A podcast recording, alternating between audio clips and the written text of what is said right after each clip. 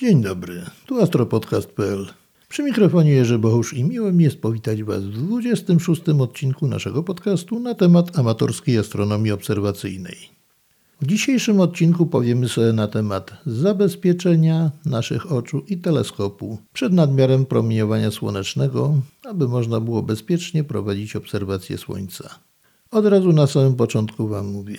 Obserwacje Słońca przez jakikolwiek sprzęt optyczny typu teleskop, lornetka, lunetka, nawet najmniejsze, są bardzo niebezpieczne. Skutkują natychmiastową i trwałą utratą wzroku, czyli już żaden sposób nie da się nam przywrócić. Dlatego właśnie dzisiaj powiemy sobie o tym, jak bezpiecznie można obserwować Słońce. Jeżeli właściwie zabezpieczymy sprzęt, takie obserwacje dadzą nam dużo satysfakcji i bardzo wydatnie zwiększą naszą wiedzę na temat naszej gwiazdy dziennej.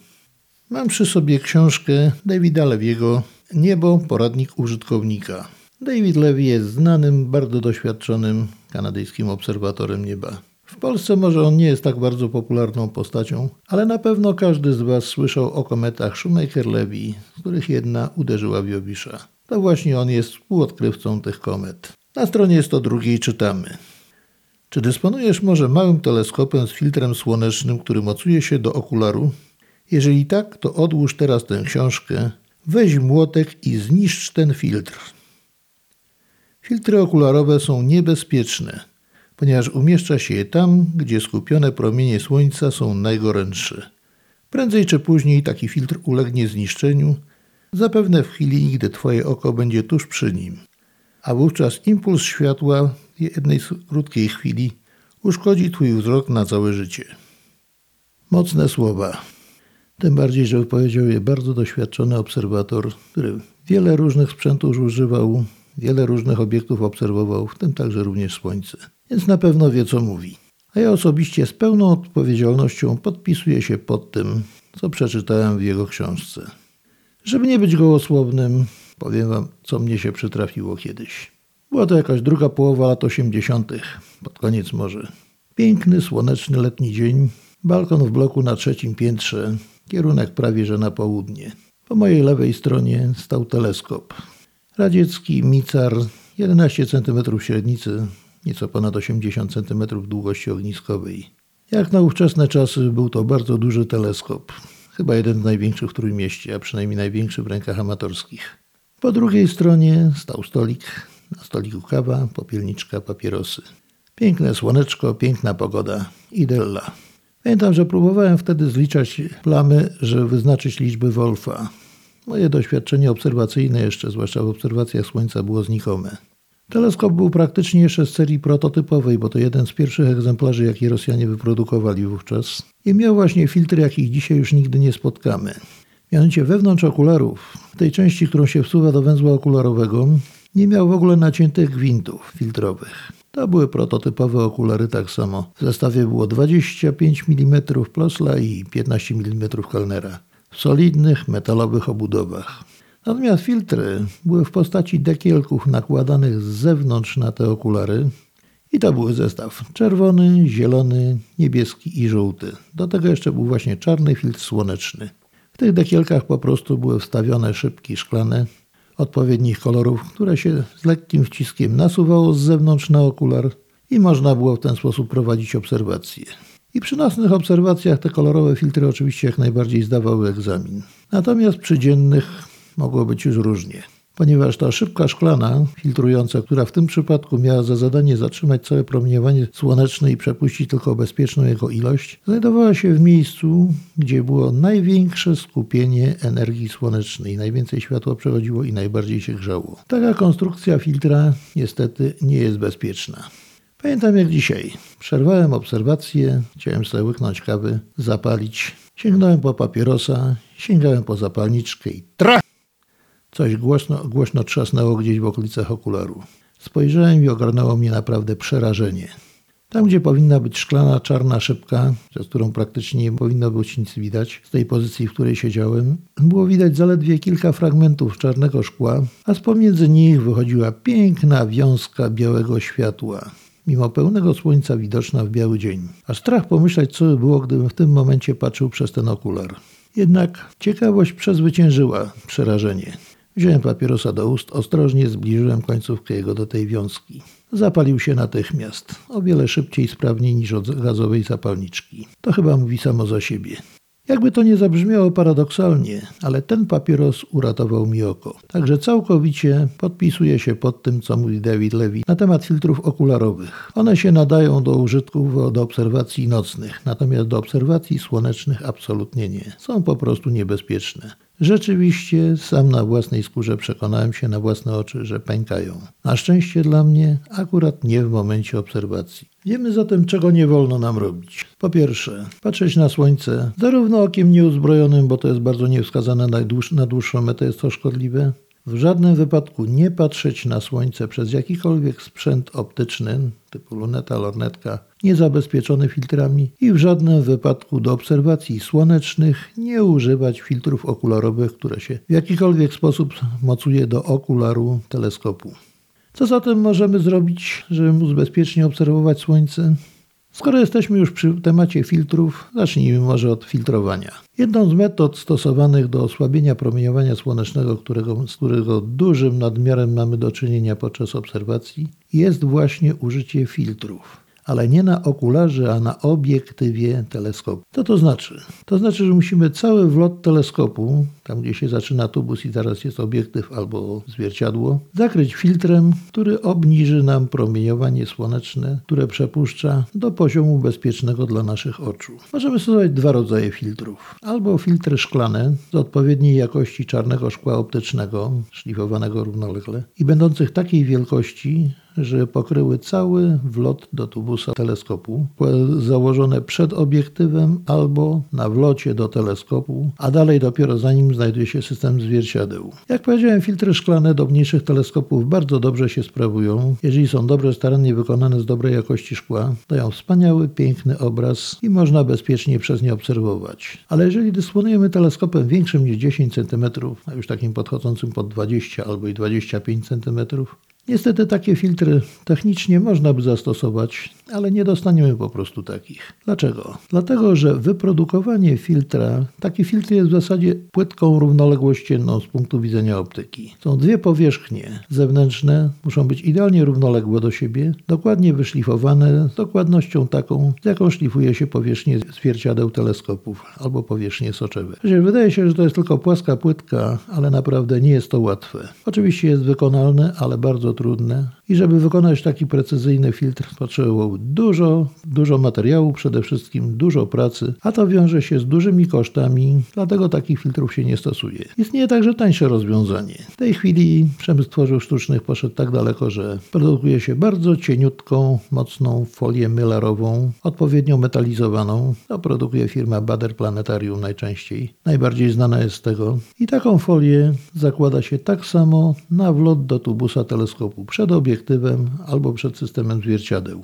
Zwracam uwagę, przed systemem zwierciadeł na wlocie do tubusa przypadku teleskopów zwierciadlanych, a nie przed samym zwierciadłem. To nic nie da po prostu, bo odbije się wiązka z powrotem, ale nie od zwierciadła i nie wytworzy nam obrazu. Na wlot tubusa zakładamy filtr, potem jest zwierciadło wtórne, jak w teleskopie Newtona, zwierciadło główne. Światło przechodzi przez ten filtr, odbija się od zwierciadła głównego, odbija się od wtórnego, już osłabione wszystko to jest i trafia do okularu. Także pamiętajmy tą różnicę, żeby komuś nie przyszło na myśl, zwłaszcza jak ma teleskop o konstrukcji ażurowej, że zasłonić same zwierciadło tym filtrem, bo to nic nie da, po prostu nic nie zobaczymy. Albo, co gorsza, możemy zobaczyć i po oczach dostać tak samo, ponieważ ta folia jest błyszcząca, aluminizowana. Ona odbija prawie tak samo dobrze światło jak powierzchnia zwierciadeł i na wtórnym zwierciadełku na przykład mogłoby to wszystko, co prawda nie skupione z dużej powierzchni, tylko z mniejszej, ale dać nam całkiem nieźle po oczach, być może nawet uszkodzić wzrok. To tak na marginesie. Kwestia teraz zamocowania filtrów. Filtry szklane najczęściej są dostosowane do konkretnych modeli teleskopów. Mają fabryczne mocowania i to wszystko jest ładnie spasowane, wszystko ładnie działa. Natomiast folia nie jest dostosowana do żadnego modelu teleskopu, po prostu jest to kawałek folii, którą należy odpowiednio przyciąć i zamocować. Ta folia też nie jest tania. Dlatego kupowana jest po kawałeczkach od 10 na 10 cm do odpowiednio większych. Oczywiście im większy kawałek, tym droższy. Dlatego widziałem już nieraz, jak ludzie stosują jakieś tekturowe oprawki, takie kapelusze, nakładki, które wklejają ten arkusik folii, tak żeby tylko nieco większy był niż średnica wlotu tubusa i to nasadzają na teleskop, na, na tubus i to działa. Powiedzmy sobie szczerze, że jeżeli ktoś to zrobi bardzo starannie z poczuciem estetyki, to wygląda to bardzo ładnie, aż miło popatrzeć ma tylko dwie wady. Pierwsza wada optyczna. W tej tekturce nigdy nie naciągniemy tej folii tak, żeby ona była naprężona. Zawsze będzie luźna, zaczyna nam się marszczyć. Ale to jeszcze jest pół biedy. Druga rzecz, na którą musimy zwrócić uwagę i to najważniejszą, jest wiatr. Takie nakładki, kapelusze i temu podobne wytwory są nakładane dosyć luźno na teleskop. Nie są robione najczęściej z tektury z kartonu, więc nie mogą być mocno wpasowane, ponieważ mogą się rozedrzeć. Najczęściej po prostu są nakładane. I one działają działają i spełniają swoje zadanie dopóty, dopóki nie powieje silniejszy wiatr. Silniejszy podmuch wiatru może zerwać nam taki kapturek, kapelusik z tubusa i w tym momencie jest to samo, co by się stało, jakby pękł nam filtr okularowy. Cała energia światła, zebrana przez obiektyw, czyli olbrzymia, trafia bezpośrednio do naszego oka. Jedna krótka chwila i oko tracimy bezpowrotnie. Może nie samo oko, ale już będzie tak uszkodzone wewnątrz, że nie da się z tym nic zrobić i po prostu nie będziemy widzieli na jedno oko. A chyba nam nie o to chodzi. Dlatego ja po prostu robię to inaczej. Od razu mówię jedno. Nie należy oszczędzać na filtrach, jeżeli się obserwuje słońce. To się po prostu nie opłaca. Pieniądze, które na to wydamy, można zarobić jeszcze raz. Jest to rzecz nabyta. Natomiast jeśli stracimy oko, stracimy je bezpowrotnie raz i na zawsze. Nie będziemy widzieli. Zostaniemy niepełnosprawnymi osobami, a przecież nie o to nam chodzi przy obserwacjach. Dlatego ja robię to inaczej. Przycinam odpowiedni kawałek folii z nadmiarem, zwłaszcza na większe teleskopy jak robię, Maxutów 18 cm czy Newton 20 cm. Z odpowiednim nadmiarem przycinam kawałek takiej folii. Biorę gumkę do majtek, taką najlepszej jakości, dosyć szeroką, mocną, Opasuję ją trzy razy, tą folię, tą gumką i związuję. Potem dalej, żeby się nie telepała, jeszcze jedną pętlę taką robię już osobno, też przywiązuję i to się wtedy trzyma. Jednocześnie zaletą tego jest, że ta gumka trzyma dosyć mocno i trzyma tą folię na tubusie w stanie naprężonym. A ta druga jest tylko po to, żeby, to się nie telepa, żeby końcówki tego nie telepały się na wietrze. Może nie wygląda to zbyt profesjonalnie i estetycznie, ale jest bardzo skuteczne. Dlatego polecam tą metodę. Próbowana już była przy różnych, nawet silnych wiatrach. Nic nie ruszyło jej. Nawet chyba tornado nie zdołałoby tego zedrzeć z teleskopu. Raczej teleskop razem by odfrunął z tą folią, niż by to miało puścić i oddzielić się od teleskopu. Sposób prosty, skuteczny, niezawodny. Może troszeczkę bardziej kosztowny i mniej estetyczny. Ale przecież patrzymy nie na teleskop, a przez teleskop i zależy nam na tym, co przez niego możemy zobaczyć, czyli na obserwacjach Słońca w tym konkretnym przypadku. Stosując filtry musimy pamiętać jeszcze o jednym. Zawsze trzeba je sprawdzać. Czy są całe, czy są światłoszczelne, czy nie mają jakichś otworków, zwłaszcza folia nie przepuszcza gdzieś jakichś bocznych promieni światła. Niby niewielkie, ale tak w ciemniejszym otoczeniu, odbite od zwierciadła, jak dadzą nam po oczach, może to być bardzo nieprzyjemne, a jeżeli będzie większy otworek, może się to również źle skończyć, przynajmniej czasowym uszkodzeniem wzroku a naprawdę szkoda naszych oczu.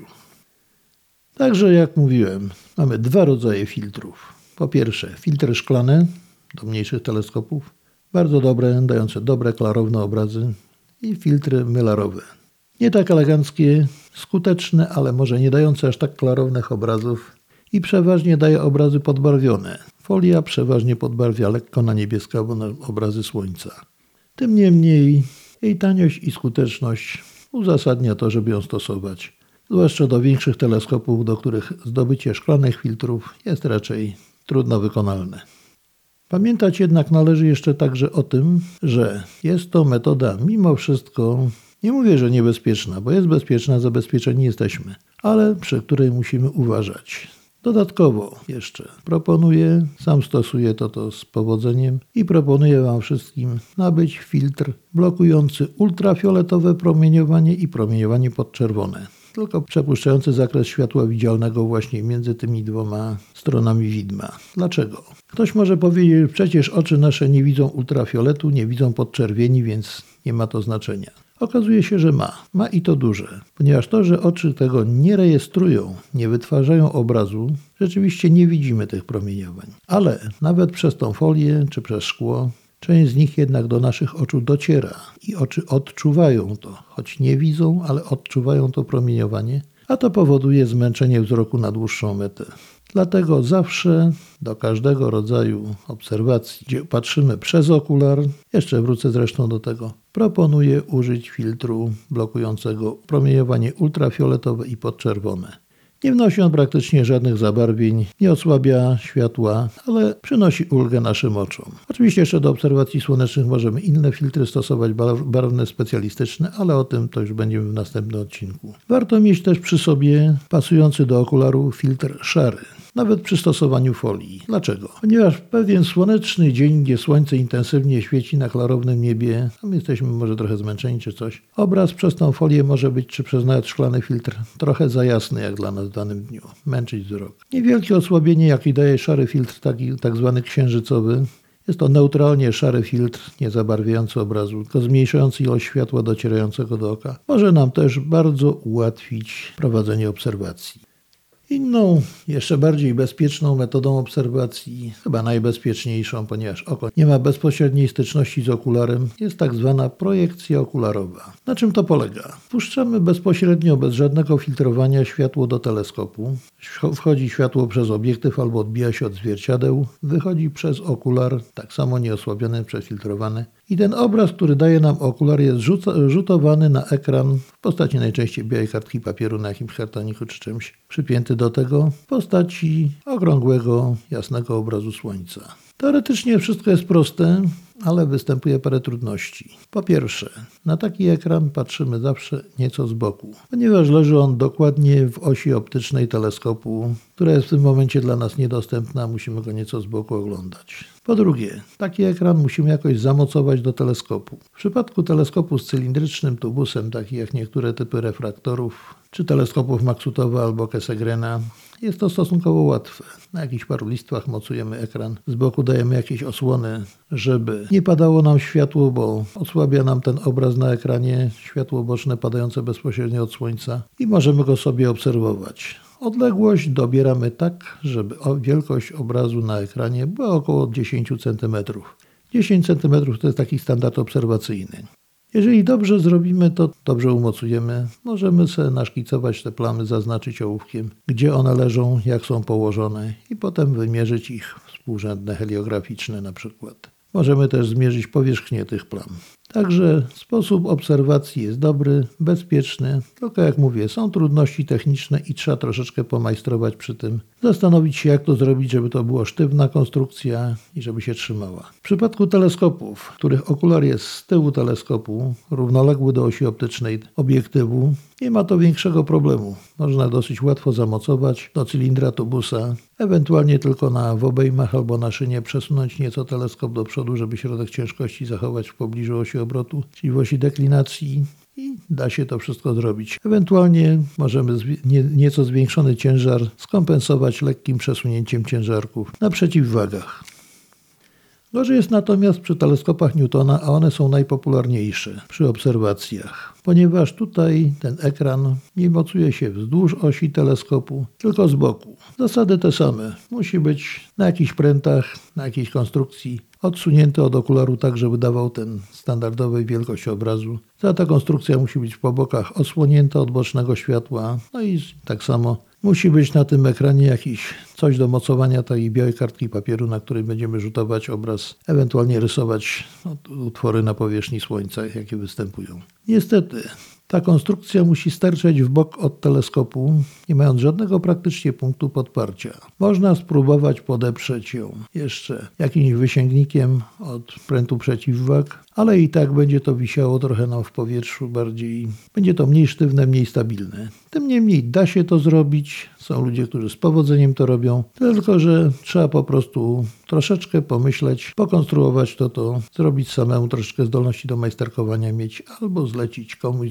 zrobienie takiego układu. Kto potrafi po prostu majsterkować, kto potrafi posługiwać się narzędziami, dobrać odpowiednie materiały. Nie jest to trudne, ale troszeczkę pracochłonne może się okazać. I jeszcze o jednej rzeczy musimy pamiętać projekcji okularowej. Dla naszych oczu ta metoda jest absolutnie bezpieczna, ponieważ po prostu nie patrzymy się w okular, jesteśmy, nasze oczy są z daleka od niego. Patrzymy tylko na obraz rzutowany, który już jest tak osłabiony, że nie grozi naszemu wzrokowi praktycznie niczym.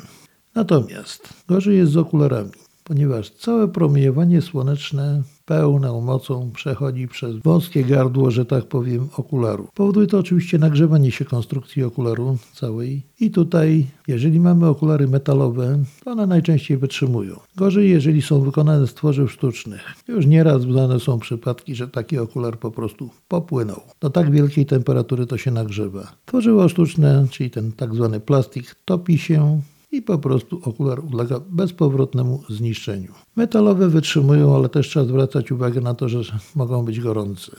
Dlatego pewna zasada przy tym obowiązuje. Teleskop jest otwarty tylko wtedy, kiedy prowadzimy obserwacje. Nie prowadzimy ich zbyt długo, z różnych przyczyn do tego jeszcze wrócę, a w momencie, kiedy nie obserwujemy, Zakładamy chociażby na wlot tubusa już nie, nie, jeżeli nie dekielek, bo one chodzą z reguły dosyć ciasno. I może się nam teleskop po prostu odsunąć i ten obraz słońca ucieknie, a ustawienie się na słońce to wbrew pozorom jest to proste, ale czasami to była sztuką wyższego rzędu. I takie założenie chociażby kawałka ciemnej tkaniny na wlot tubusa powoduje odcięcie promieni słonecznych, cały układ, cały teleskop nam stygnie, stygnie nam węzeł okularowy, stygnie okular. To wszystko jest tylko z korzyścią dla sprzętu. Nie niszczy się tak, nie nagrzewa.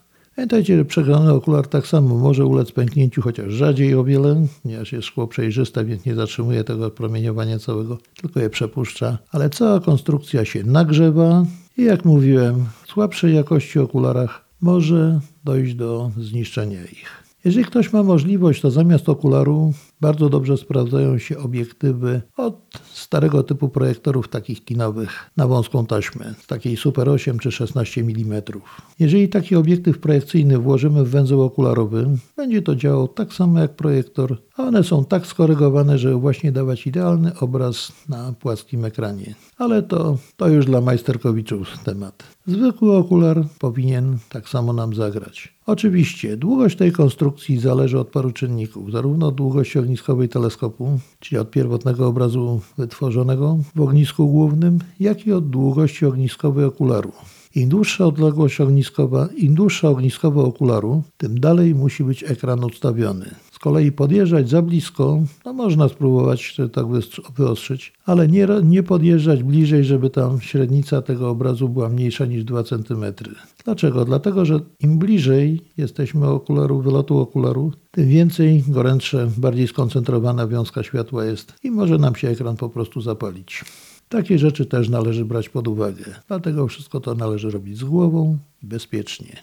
Jeszcze wracając do tych konstrukcji, które utrzymują nam ekrany. Słońce obserwowano od czasów Galileusza, czyli od wynalazku pierwszego teleskopu. Z nadmiarem światła radzono sobie właśnie dokładnie w ten sposób, że robiono to metodą projekcyjną. Tyle tylko, że wtedy teleskop trzymano w pomieszczeniu, wystawiano go za okno albo za jakąś szczelinę specjalnie przystosowaną do tego.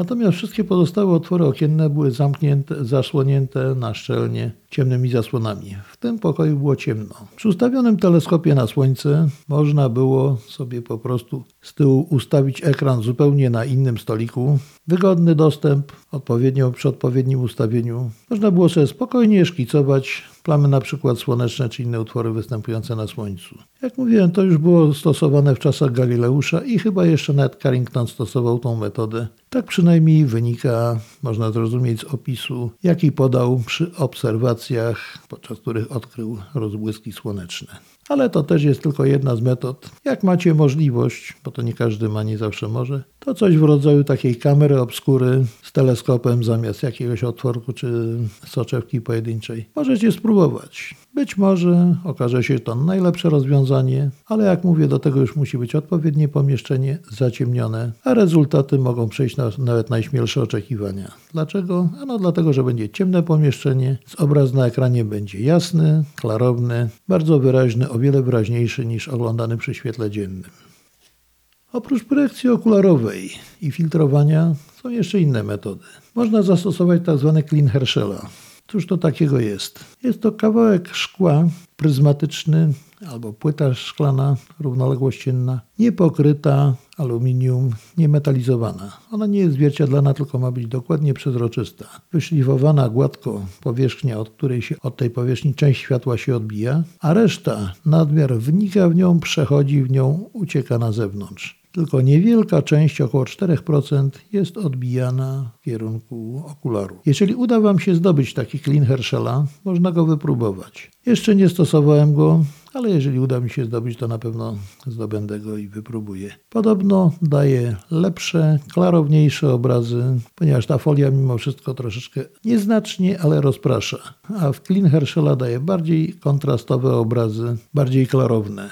Niestety trzeba przy nim stosować również dodatkowo szare filtry. Jak mówiłem, około 4 do 5% światła jednak odbija stronę okularu, a to jest zdecydowanie za dużo jak na nasze oczy. Tym niemniej taka metoda istnieje i przy umiejętnym stosowaniu ona jest bezpieczna. Nie wiem, czy ktokolwiek może sobie zrobić samemu Clean Herschela. Konstrukcja jest tego prosta, a działa to tak samo jak nasadka kątowa stosowana w refraktorach czy teleskopach katodioptrycznych, gdzie się patrzy pod kątem 90 stopni z góry, a nie trzeba kłaść się pod teleskopem, jeżeli patrzymy się w niebo. I tak samo najprawdopodobniej powinien obracać obraz, dawać lustrzane odbicie w prostym obrazie. Przy obserwacjach słońca w zasadzie to nie przeszkadza. Teraz też używam, jak słońce jest bardzo wysoko, używam nasadki kątowej 90 stopni, już się przyzwyczaiłem do tego. Najgorzej to jest przy księżycu i w tym momencie bardziej się sprawdza jednak pryzmatami ciego 45 stopni odchylający, ale dający zupełnie prosty obraz, kiedy ten księżyc wygląda jak księżyc, a nie jak nie wiadomo co.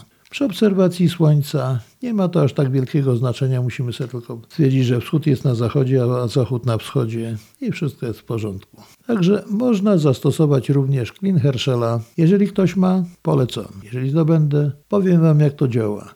Jest to bezpieczne, a poza tym całe światło słoneczne mamy skierowane do okularu, tylko odjęte po prostu ucieka nam na bok znakomita większość, 95% około, ucieka sobie w przestrzeń poza teleskop, a około 4 do 5%, które musimy jednak osłabić filtrami typu księżycowego, szarymi albo jednostrzybni. Dociera nam do oka bezpośrednio, bez żadnych jakichś tam folii i typu, tego typu rzeczy. W sprzedaży są takie kliny, łącznie już z odpowiednimi filtrami. Zarówno w wersji fotograficznej są trochę inne filtry, jak i w wersji wizualnej. Jak coś będę wiedział więcej na ten temat, chętnie Wam o tym powiem na pewno. Można pójść jeszcze krok dalej. Tak jak dwóch kolegów z sekcji obserwatorów Słońca PTMA zrobiło. Mianowicie zrobili całe teleskopy z przezroczystymi lustrami. Dziwne, ale prawdziwe. Na czym rzecz polega? Po prostu mieli stare, nieużywane teleskopy i wpadli na pomysł, że można je przerobić na teleskopy słoneczne.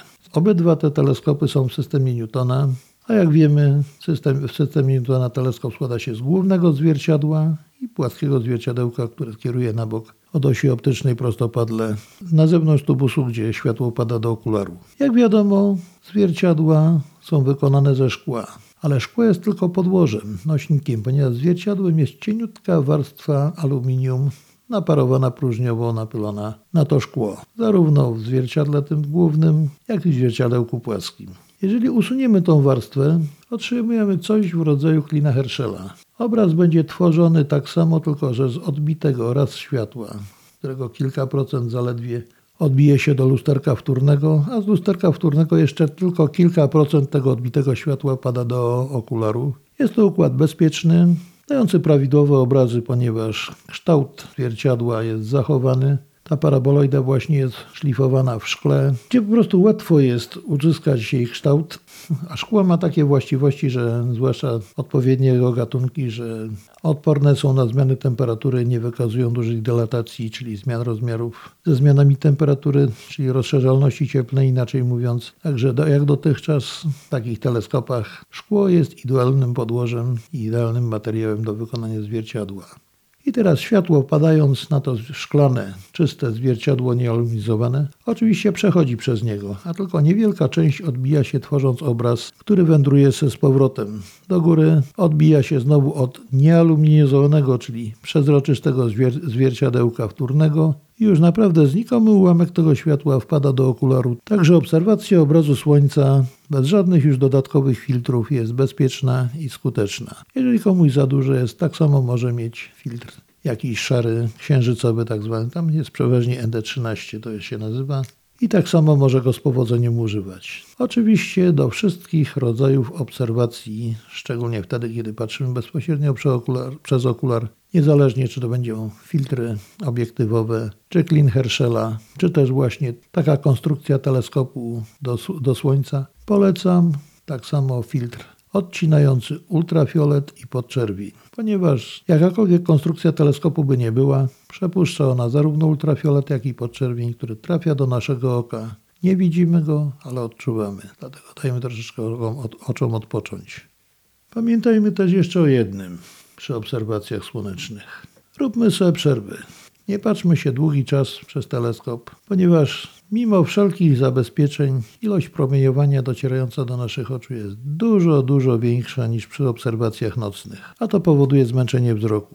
Poza tym, jak to kiedyś pewien mądry Anglik powiedział, jeżeli za długo patrzysz się w teleskop, to zobaczysz to, co chcesz zobaczyć, a nie to, co jest. Dlatego róbmy sobie przerwy w obserwacjach, co wyjdzie zarówno na dobre naszym obserwacjom, jak i naszym oczom. Uff, rozgadałem się dzisiaj strasznie, ale o teleskopach, o sprzęcie to można mówić w nieskończoność. Na dzisiaj to już wszystko. Słuchajcie astropodcastu.pl.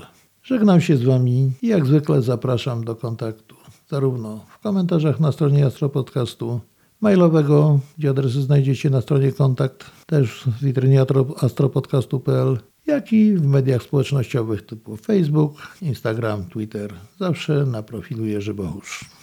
Teraz życzę Wam miłego dnia albo dobrej nocy, zależy kiedy tego słuchacie, a wszystkim obserwatorom jak zawsze czystego nieba i udanych obserwacji. Do usłyszenia w następnym odcinku.